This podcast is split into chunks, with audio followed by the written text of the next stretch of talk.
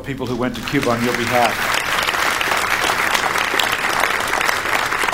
It's good stuff. It is, by all means, good stuff. Welcome again to First Christian Church. To those of you here in the West Auditorium, I'm very glad you're with us. To those in the East, um, we're also glad that all of us are coming together as one congregation today. I'd invite you to take your Bible, please, and turn to the book of Matthew. While you're turning there, for guests, let me introduce myself. My name is Wayne. I'm part of the pastoral team here, and I'm very glad, as we've mentioned, that we're with you today. And uh, looking forward to some time together. Matthew chapter 4 is where we're going to be looking in just a few moments. If you don't own a Bible, Bible um, take the one that's in the pew rack here in the West and the East auditorium. There's some people moving around with them right now. We'd be glad if you would take that home as our gift to you, all right? So, um, before we step into, today, into today's message, last week um, we we, we looked at the temptation of Jesus last week, and in light of that, um, during co- the communion time, we had communion after the message last week, intentionally so that people could reflect on well, what are the issues that people face? What are the issues that you faced as an individual in light of the ways in which Jesus dealt with temptation? Because just because you're tempted doesn't mean you sin, but nonetheless, how do you deal with those temptations? And in a reflective meditative exercise, we asked everybody to fill out a card if they wanted to, to just kind of say, hey, Wayne, staff, pastoral team, I'm really dealing with this, and I'd like you to pray with me about that. And frankly, we were overwhelmed. There's hundreds of cards here of very intimate details of people's lives in ways that, frankly, I don't know that I was expecting everybody to respond that way quite so powerfully. And so, throughout the past week, uh, I, have been praying over these, and we've had various members of the staff. Um, we assigned some cards to particular staff members, and some of you may have heard from us this week in that regard. But I'd like to, right now, at the top of this service, or the top of this message, pardon me, spend just a moment in prayer over this stuff, okay? The stuff of our lives together. Would you join me in prayer? God, as people have responded to their needs, to their to the places in their lives where they just feel like, man, this matter keeps coming up, and it's such a temptation from time to time, or perhaps always. God, I pray, I pray you would graciously work in all of our lives. We want to be like Jesus. We want to say, okay, there's the temptation, and then we want to turn away from it. We want to turn away from sin. We want to be men and women, young people, God, who uh, walk in the power of your Holy Spirit in, in righteous and holy lives. We can't do it in our own strength. We ask that you would help us to do it through your work within us, and we pray this in Christ's name. Amen. So I, I just want to say thank you for the trust, um, the transparency, the, the way in which you allowed us as staff members to step into your lives, and uh, I consider that a real honor. So for today, uh, I, have had this story that I want to start with today uh, kind of in the back of my mind ever since I saw it a number of months ago, saying that's such a strange thing. What? Well, I'll just tell you. The, the, I, this guy, his name is um, Walter Cavanagh, and um, you know, in your wallet, you probably have one or two credit cards, maybe three or four, maybe ten. I don't know if you're into a department store credit cards. This guy, though, um, has close to fifteen hundred. Now, here's his story. He used to be a financial planner until he retired 15 years ago. He's 75 years of age, and he is the world record holder for holding the most valid a collection of valid credit cards. Uh, what you see there in his jacket is 1,497 different credit cards that he has. He's in the Guinness World uh, Book of World Records, and um, he explained, Well, I, I have $1.7 million in active credit from all those credit cards. And um, this is how it came about. Uh, ABC News interviewed him. He said, I got started in the late 1960s. Me and a buddy in Santa Ana, California, um, Santa Clara, pardon me, we made a silly bet. The guy who could collect the most credit cards by the end of the year was going to win dinner. So I was fresh from the Peace Corps, and by the end of the year, I had 143 cards, whereas my friend only had 138. he almost has, if you keep listening, he's always got this, well, bless his heart, he's still a pharmacist. like I was back then. If, if only he'd worked a little harder, he could be like me, and I, he could be the one here today being interviewed by ABC News. And I'm just imagining how, how what's going on in this guy's head. Oh, my poor friend, the pharmacist, struggling, struggling to get by on a pharmacist's salary, whereas he could, you know, he's there counting pills. Me, I'm counting cards. It's way better. I don't know that it is, but none. There you go. By the way, he has a perfect credit score, and he only uses one card. He pays it off each month. But apparently, his goal is to continue to be in the Guinness Book of World Records. He wants to continue collecting. And I've got to tell you right off the bat here this morning amassing a large number of credit cards is not my goal in life. I don't assume it's yours, unless you want to give Mr. Cavanagh a run for his money. Or that's how I just thought about that. You give him a run for his money, or if you will, a run for his credit. We need we need Jeff go on the drums right there. Anyway, what's your goal in life? Has it got anything to do with how many credit cards you can have, or maybe your goal is I don't want so many? I have a number of differing goals, things that I'd like to see take place in my life. But there's one in particular that reflects our scriptural passage today. We're looking at the book of Matthew today, as we have in, in the last few weeks. And we're, we're, we're going we're gonna be in the book of Matthew for a good number of weeks through the summer, guys. So um, hang with me. We're just kind of slowly making our way because, hey, you know, if you're a follower of Jesus, it'd be kind of important to pay a little bit of attention to Jesus for a little while. So we're going to do that. Matthew is a biography of the story of Jesus written by one of his disciples. And it's the first book in the New Testament. And when we left off last week, Jesus had just been baptized. Look down at your Bible and see that that's at the end of chapter 3. He went into the wilderness for 40 days of spiritual discipline. And then he had the encounter with the devil that in, in regards to temptation, that, that's what prompted these cards last week. And he has started his ministry. He's about 30 years of age. And um, I have an observation about that, sort of by the way, that's not it's kind of a tangent apart from what we're going to discover today. And that is, from time to time, I'll have young people in maybe in their 20s come to me and say, you know, Pastor, pray for me, and can I get some advice from you because my, the progress of my career is not going as fast as I want it to, and people are not paying enough attention to me yet. And sometimes, if, it, the, if it's the right moment, I'll point out something like this. Well, if the Son of God Jesus, who had all of heaven backing him up, fully God, if he had to wait till he was 30 years of age for him to, if you will, figure out what he wanted to be when he grew up, then it's okay if you're in your 20s and you're still trying to work it out, friends. Um, if it took him 30 years to say, okay, this is where I'm going, then, hmm, what about us when we get impatient? Read with me Matthew chapter 4, beginning at verse 12. When Jesus heard that John had been put in prison, he withdrew to Galilee.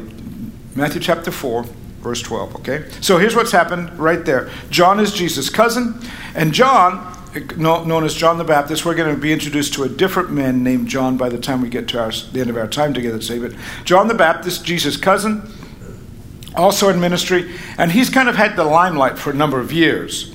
But he's now put in prison, a long story to that, and the result is that Jesus is, if you will, can step into the limelight, if you will, and can kind of begin to see ways in which his ministry can flourish.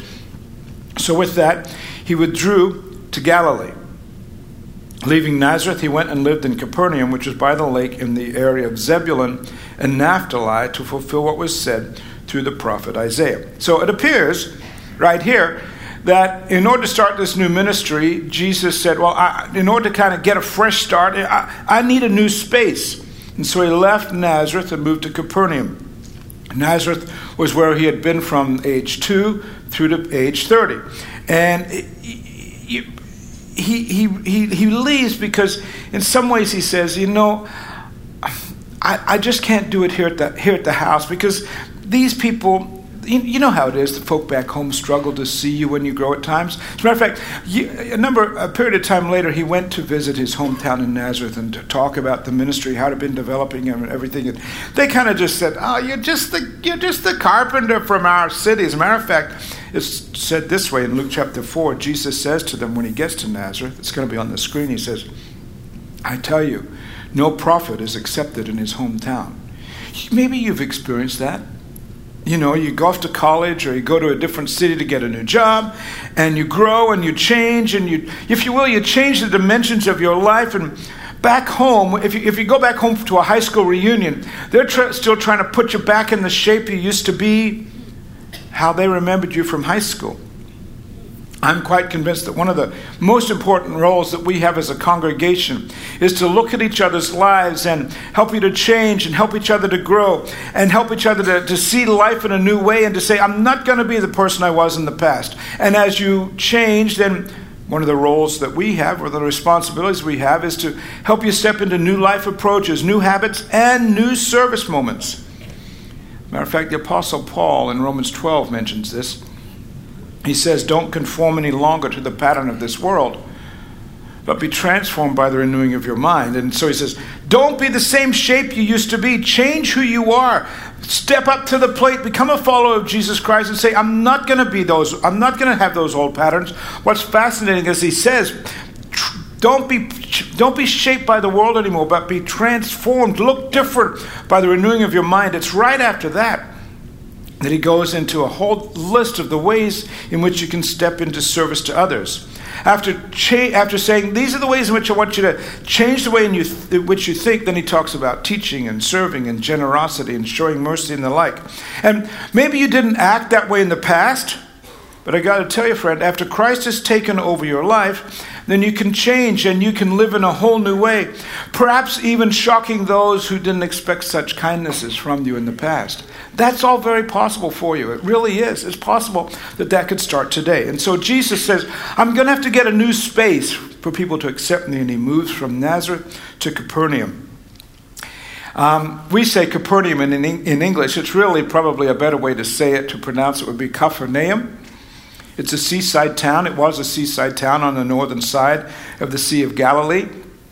It's still there. It's now just a ruin. You can go visit it. Um, and uh, that's where Jesus spent much of his ministry, up on the northern end of the Sea of Galilee, quite away from Nazareth, which is down far, far much further south, down near Jerusalem.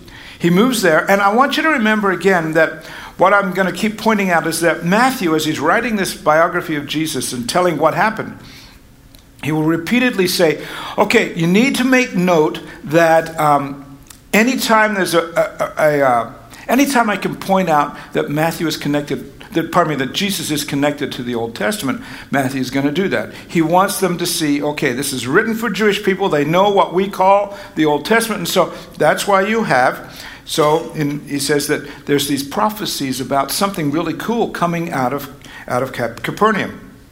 So, verse 13 again, if you read with me. Leaving Nazareth, Jesus went and lived at Capernaum, which is by the lake in the area of Zebulun and Naphtali, to fulfill what was said through the prophet Isaiah. Land of Zebulun and land of Naphtali. That's the area around Capernaum. The way of the sea beyond the Jordan, the Galilee of the Gentiles. The people coming out of there, those people who were living in darkness have seen a great light. On those living in the land of the shadow of death, a light has dawned.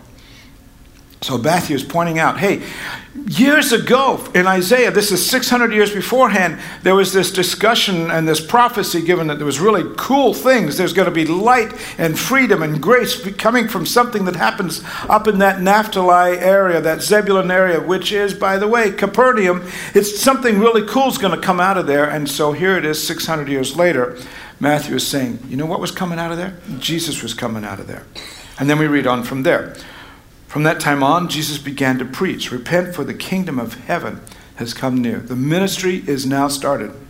As he was walking beside the Sea of Galilee, he saw two brothers, Simon called Peter and his brother Andrew. They were casting a net into the lake, for they were fishermen. Come follow me, Jesus said, and I will send you out to fish for people. At once they left their nets and followed him. Going on from there, he saw two other brothers, James, son of Zebedee, and his brother John. They were in a boat with their father Zebedee, preparing their nets, and Jesus called them. And immediately they left the boat and their father and followed him. So here's the crux of our conversation together today. These four guys that make a decision to follow Jesus. And may I remind you that these four guys were soon joined by eight other men who said, Hey, they basically formed Jesus' staff team, his disciples, and they're going to walk with Jesus. They're going to work with him for the rest of his ministry life. And the fact that there's 12 of them in the long run is really significant. Again, Matthew wants to say, how is Jesus like the, like the people of the Old Testament? How is he the Messiah that's pulled out of the Old? How is he like Moses? Moses brought the people of Israel out of Egypt. How many nations or how many tribes and, if you will, families did Moses work with? Do you remember? 12. And so here he has, Jesus has 12 disciples pointing out that there were 12 tribes, 12 sons of, the, of Jacob, and so forth. And so he's trying to again tie Jesus to what's happened in the Old Testament so that, um, of course, they didn't, ha- they didn't call it the Old Testament, but nonetheless, in the scriptures of the Old, Jesus is the guy that they've been talking about for a long time. So we'll come back to these guys in just a minute, but let's read the rest of the passage. Verse 23 Jesus went throughout Galilee, teaching in their synagogues, proclaiming the good news of the kingdom, healing every disease and sickness among the people. News about him spread all over Syria. You say, well, I thought he was in Israel. Well, yeah, when you get to the northern part of the, the Sea of Galilee, the northern part of Israel, you can actually, from the hills up there, from the Golan Heights, you can look over the heights, over the hills, and see Syria right there. So modern day Syria is right there. Ancient Syria was right there as well. So that whole area is Syrian in, in, in to some extent. People brought to, who, brought to him who were ill with, with various diseases, he, he heals them. Those suffering with severe pain, the demon possessed, those having seizures and paralyzed, what did he do? He healed them. Consequently, as a result, large crowds from Galilee, then it grows, the Decapolis, all the way down to Jerusalem and Judea and the region across the Jordan followed him. So let's go back to the men now who followed Jesus and agree to be his disciples. Because once they agree to do that, they form this team around him and they begin taking this ministry and it takes off the, if you will, Jesus' career and his public persona begins to grow. And the key word for us today when it comes to these four guys is the word follow. You can see that in verse 19. Two guys chose to follow him Peter and Andrew. He calls them first. You see the word. Uh, you see the word. I want you to follow me. Then they make a decision in verse 22. Actually, follow. You see the word there's again. And then we get to verse 22. Two other guys, James and John. He says, "I want you to come be with me," and they too decide to. And the word is used follow again. That word in Greek, opiso, means literally to get behind, to literally walk after a leader. To um, some of you may know, be familiar with this thing called ghosting, where you try and sneak up on people and walk like them, and, and uh, that's it, it's basically I'm going to walk with you this way, and well, if you change directions, I'll change directions. In fact, it means the change of directions is back when we make a decision to follow. That you're going along this way, and this guy over here calls you to follow you change your direction, you change your perspective, you change your life approach, your attitude, and say, I'll, I'll be right behind you, right behind you, as close as I can get to you. For Peter and Andrew, James and John, that meant they changed their careers. They changed the, here they were fishermen, and they're no longer going to fish for a living for the rest of their lives. Now, they'll go out fishing now and then, and we'll see that throughout the book uh, and throughout our time together. But for the most part, they change their careers and they're going to be, they're going to change the world as a result of following Jesus. Why is that? Because true following involves a change, a movement from one status to another. A movement saying, I'm go- I was going this way, now I'm following Jesus, and I'm going to go that way. How's that going for you? How's the following going? Have, if you were to go home to the home high school, or if you're in high school, put it this way do the, do, the, do the kids who were kids or the kids who are kids, do they know that you're different as a result of following Jesus? Is it feasible? Is it feasible that there might be some here today who, you, who are identified as Christians, yet they've not made any changes in their lives between pre Christ and post Christ?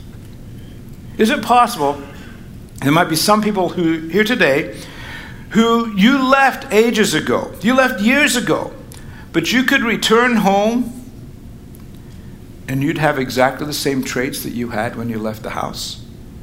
No one would ever accuse you of changing the shape of your life. Hey, follower of Jesus Christ, is that you? Because if that is you, you're not really a follower. You're a Christian in name only. Is there a difference between you and a non Christ follower? Can people tell that difference? Can your family tell? Can your co workers tell? Is it visible to your neighbors? Is it visible to other Christians? Is your difference than other people? Is it even visible on your Facebook or Instagram feed? When you say that you're a follower of Jesus Christ, do people believe that? You know, in a few weeks, um, we're going to be really uh, stepping into Easter, and um, we're going to be asking you to do some really strong invitations for that as the, in the weeks ahead. We've got a we've we've entitled our Easter series and Easter week, if you will, hope. And we've got a lot of services scheduled, and we're going to be we're we've got billboards scheduled. We're, we're really going all out on Easter this year in, in a way that we've not done it before. And you're going to be asked to participate in that. And if you were to take an invitation to one of your friends or one of your coworkers or family member, will they accept it from you because you're a changed person, or will they say, "Well, well I don't know, I don't know what I need from that fellow, that woman, because they are no different than I am." Hmm.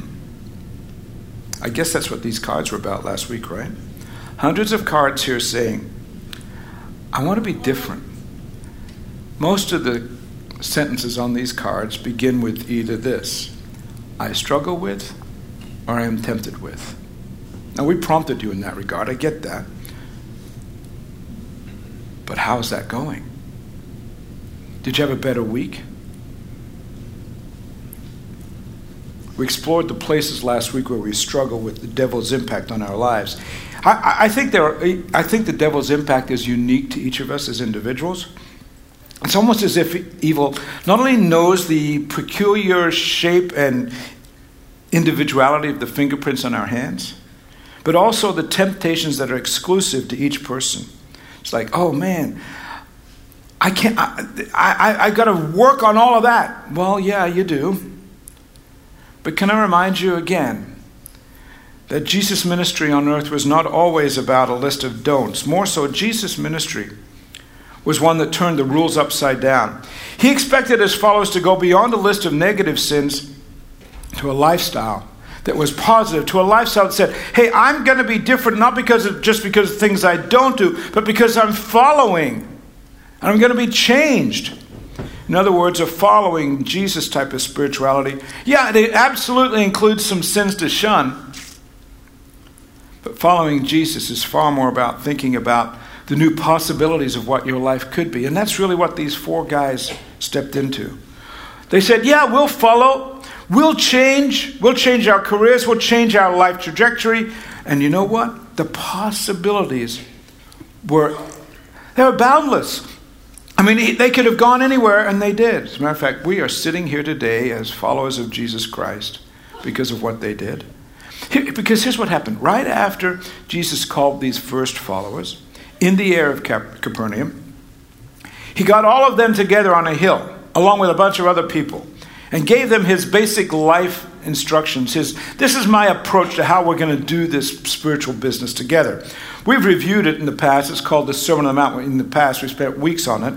We'll examine it next week, but I just want you to look at some of his opening remarks, looking through this sort of lens. What are the possibilities that, that Jesus says are, how could your life be just completely changed? For example, in Matthew chapter 5, verse 14, he says this You are the light of the world. A town built on a hill cannot be hidden. Neither do people light a lamp and put it under a bowl. Instead, they put it on its stand and it gives light to everyone in the house. In the same way, let your light shine before others, that they may see your good deeds and glorify your Father in heaven. Now, we read that and we go, okay, we're the, well, you know, we're the light of the world. That's really nice. We're, it's good stuff.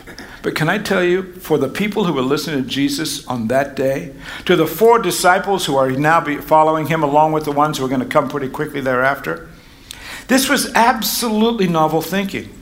We don't see it all that revolutionary, calling ourselves, you know, the light of the world. We don't see it as all upside down thinking because uh, while Jesus is calling these guys to a new life approach, it, it, I got to tell you, friends, it was absolutely dramatic. Here's why.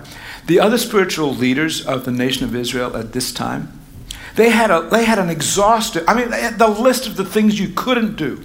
Within just a few years of Jesus' death, the list grew and grew even more to the point where there were 365 things that you could not do, things that were considered sinful. They had one for every day. But here in the Sermon Mount, Jesus is saying to his followers, Hey, I want you to know. Yeah, there's some things to show, but you're not all that bad. In fact, you're pretty good. You're the light of the world. And we don't get it because we have no understanding of the operations of a world without light. We hear the light of the world. Well, so? If we want light, we simply flip a switch, right? And the light comes on. It's not a big deal. But think about the kind of world these people are living in. If there was a Martian looking in from outer space in the day of Jesus, I don't, I'm not suggesting there are Martians. Maybe there are. I don't know. But nonetheless, if the Martian was looking from outer space and it was nighttime, what would, what would that Martian see of the Earth? Blackness, right? Whereas today, if that same Martian, or the Martian's great, great, great, great, great, great grandson is looking, okay? What's that? That that Martian then sees all kinds of dots of light where the cities are, and you know, you, you, you get on a plane, you can tell where the cities are. But in those days, in the ancient world, when Jesus was saying to people, You're the light of the world, that was a big deal. It was revolutionary because they couldn't afford light, let alone light to light the world. Sure, they had a sense of lamps. History tells us that both the Babylonians and the Romans had invented all sorts of different oil lamps, but you had to be rich. You had to be ultra, ultra rich to have light in your house, to have a lamp in your house.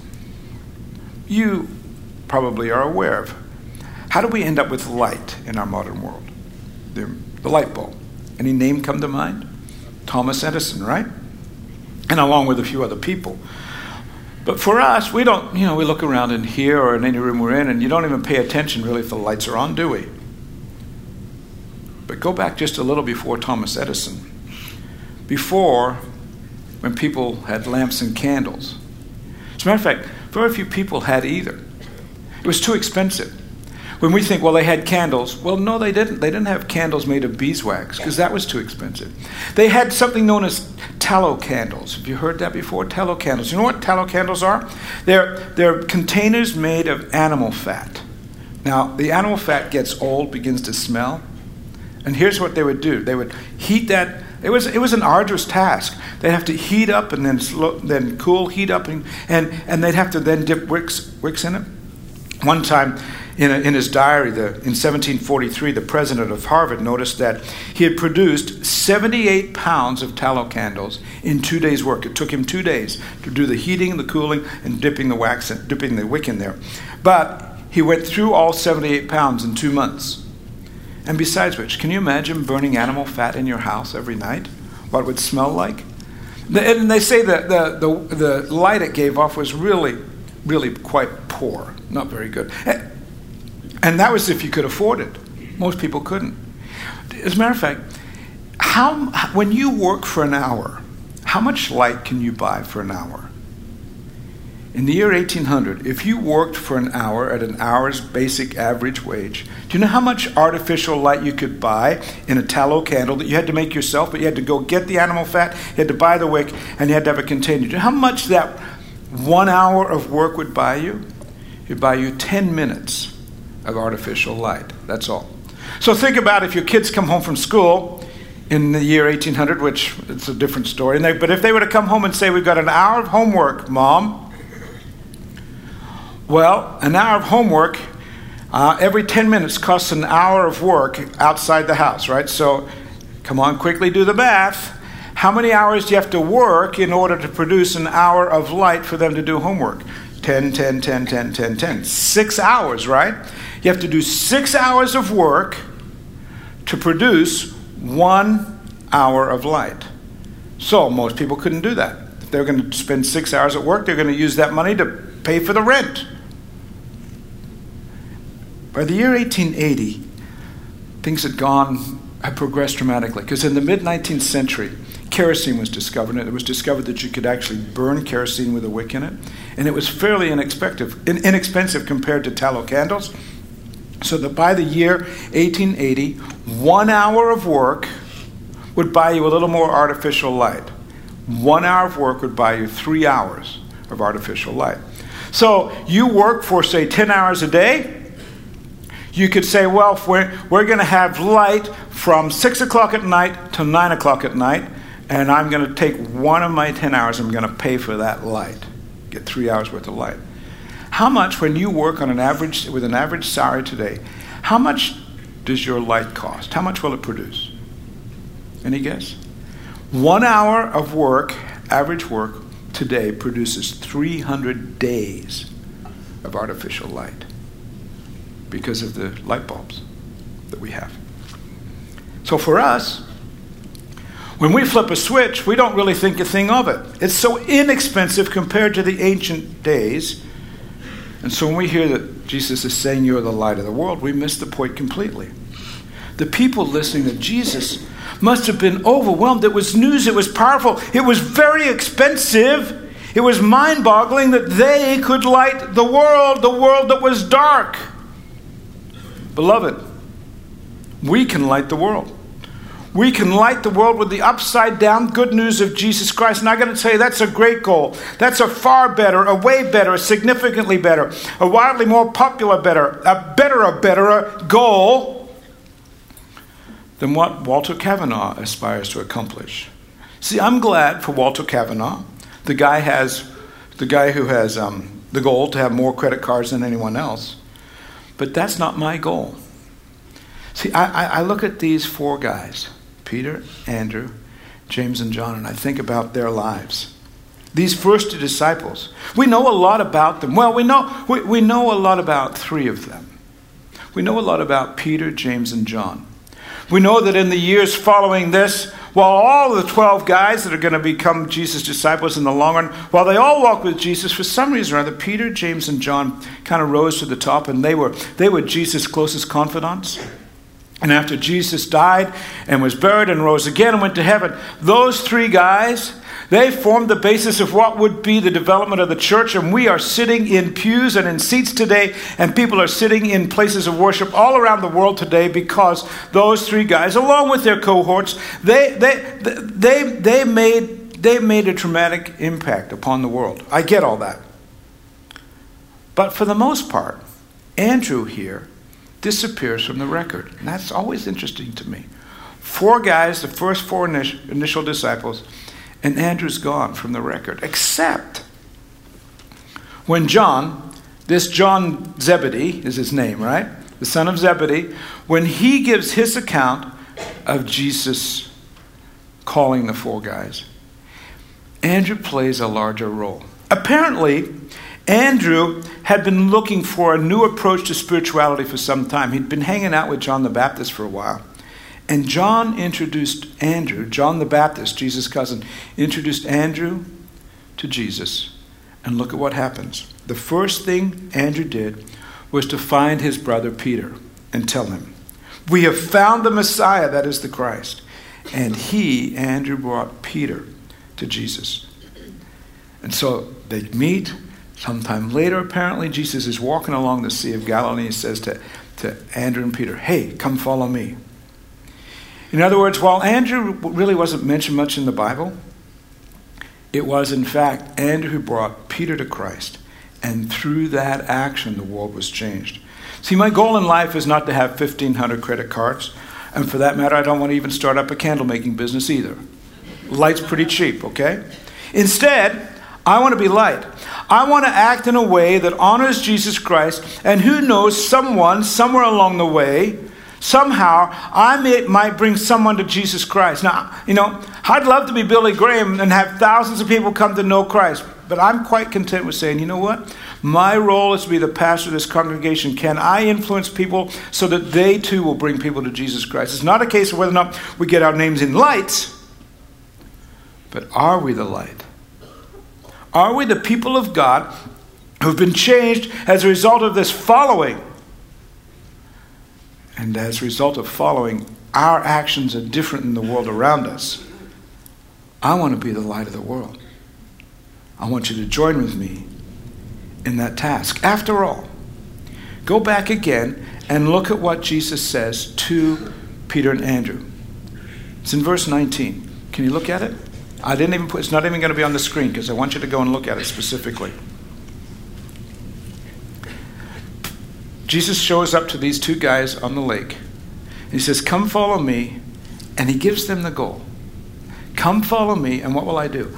I will send you out to fish for people. You want the goal of life? Follow Jesus and consequently bring other people to him. Lead others to Christ. That's it, straight up, friends. That's my goal. And I invite you to do the same. Would you pray with me today? Father, for your work in our lives, we thank you. We acknowledge that um, for most of us here today, God, we've made a decision to walk with you and to, um, well, we'd put it this way we want to follow you, we want to follow Jesus. Help us to do that, God. As a matter of fact, God, maybe the word is implore. We implore that you would help us to follow you. We are aware, God, that apart from you, we are in darkness.